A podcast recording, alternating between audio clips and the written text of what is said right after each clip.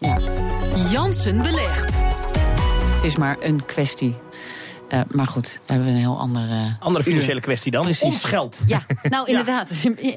Wat een eagerness. Ja, ja. het is inderdaad ons geld. Rob, jij ja. bent aan het beleggen. Ja. Uh, je had uh, 10.000 euro uh, gekregen. Wat is er nog van over? Dus je kijkt naar wat is van er nog dit van bedrijf. Ja. Wat is daar nog van over? nou, nog bijna 10.000 euro. Dus ja, kijk, er is een, een min van dus, zeg 150 euro. Maar dat moet ik wel zeggen, ik heb wel inmiddels een paar tientjes dividend ontvangen. Dus ik kijk alleen naar de koers. Maar het rendement is iets minder slecht dan dat. Dus het valt heel erg mee. Maar zoals ik hier al eerder heb gezegd op deze plek, de ja, die bewegen heel weinig. Dus je ziet ook in die portefeuille dat het niet erg uh, hard uh, gaat. En wat een belangrijke bescherming is geweest, is natuurlijk dat ik dat gestaffeld doe. Dus een stukje bij beetje. Eerst dat ik een tracker, een soort beleggingsfonds, zeg maar een aandelen. Volgende stap was vastgoed.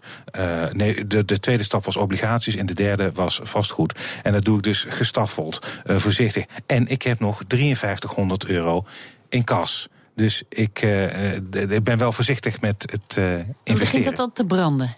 Het geld in je zakken? Of, uh... nou, dat zou je misschien denken, maar die 5300 euro, dat is eigenlijk de beste bescherming tegen een koersdaling. Want die heb je dus paraat staan als nou de koersen naar beneden gaan. En ik verwacht toevallig zien vandaag een klein minnetje. Maar goed, dat past binnen dat rustige beeld. Maar ik verwacht dat er toch wel een keer uh, koersen wat verder naar beneden gaan. Want volgens mij zijn aandelen, zeker in Amerika, maar ook in Europa, toch best wel aan de dure kant. Dus die 5300 euro die branden niet in mijn zakken, maar die staan klaar op het moment. Dat, dat er gebufferd moet worden. Dat eigenlijk. er gebufferd, precies. Dan moet natuurlijk wel mijn verwachting uitkomen ja. dat dat gaat gebeuren. Maar ja. als dat gebeurt, dan sta ik wel uh, klaar. En, dat zal ik, en zelfs dan zal ik niet in één keer die 5300 euro uh, uh, investeren. Maar dan, dat, dat wordt natuurlijk ook ja, even goed bedenken wat, wat dan de beste stap is. Ja, ja, ja. Zeg, heb je nou het idee, zou je nog voorzichtiger zijn als je voor jezelf zou beleggen? Want nu is het natuurlijk geld van het bedrijf. Ik kan ja. me voorstellen dat je dan